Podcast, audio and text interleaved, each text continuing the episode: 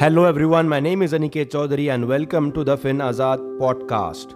If you're struggling with your personal finances, need any help in mutual fund, stock markets, or any other personal finance matter, do reach out to me on my WhatsApp number that is 7058248602. The direct link to WhatsApp is given here in the description as well. In today's episode, we're going to talk about what measures the government is taking to lower the RBI's burden of aggressive tightening. We know that RBI is on a mission to to decrease uh, to uh, control inflation and they are decreasing the liquidity in the market by increasing the repo rates and again the MPC that is the that is the monetary policy committee is going to meet on the 6th of June and another rate hike is expected in fact Today itself, the governor of RBI has said that they are considering a rate hike in the next MPC. So we expect another rate hike on 6th of June. Uh, that, uh, that is on the 8th of June, in fact, when they will be coming up with the policy decisions.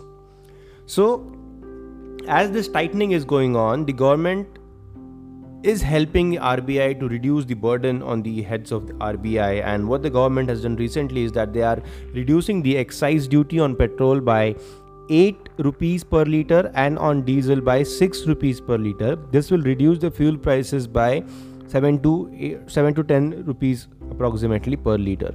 So it will have a big revenue impact as well of 1 trillion Indian rupees for a year for the government. That is 0.4% of the GDP.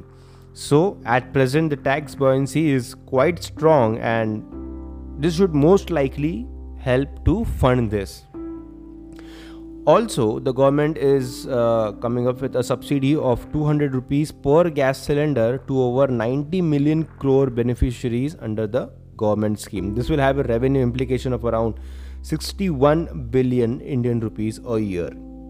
Also over 2.1 trillion Indian rupees worth of fertilizer subsidies are being provided to the farmers to cushion them from the rising fertilizer prices. The fertilizer prices were increasing because of the uh, Ukraine Russia war, because the primary ingredient uh, of fertilizer, that is potash, was imported heavily from Russia and Ukraine, and the prices were inflated due to the war situation. The government is also reducing the customs duty on raw materials and intermediaries for iron and the plastic products, resulting in the reduction of cost of the final products. This will also help to reduce inflation to some extent. So measures are also taken to reduce the cost of cement, which can be a bad news for the cement companies and the cement stocks, but overall it will help to control inflation. So all these measures are really welcome and this will reduce the burden on RBI which is struggling which is in fact struggling to control inflation. In spite of the rate hike the 40 basis point rate hike uh, last month still the uh, inflation has not been brought to control it is at a record high. Uh, it's topping nearly 8% cpi right? So this along with the intervention in the uh, agricultural markets suggests that the fiscal policy is also contributing to lower the supply side inflation and hence reducing the RBI's burden. So this is all what the government policies are uh, targeting. And hopefully if i mean the economy is in doldrums right now because of inflation and each and everything uh, needs to be done for controlling inflation.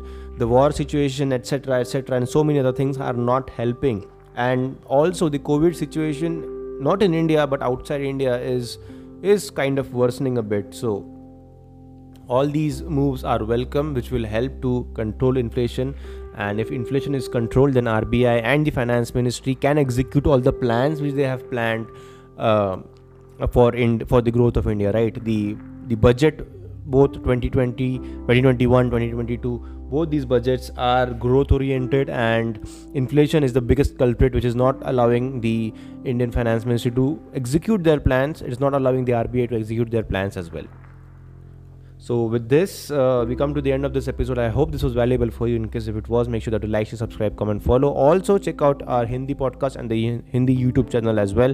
Also download the Finazad app, which has listed a fantastic course on technical analysis for you.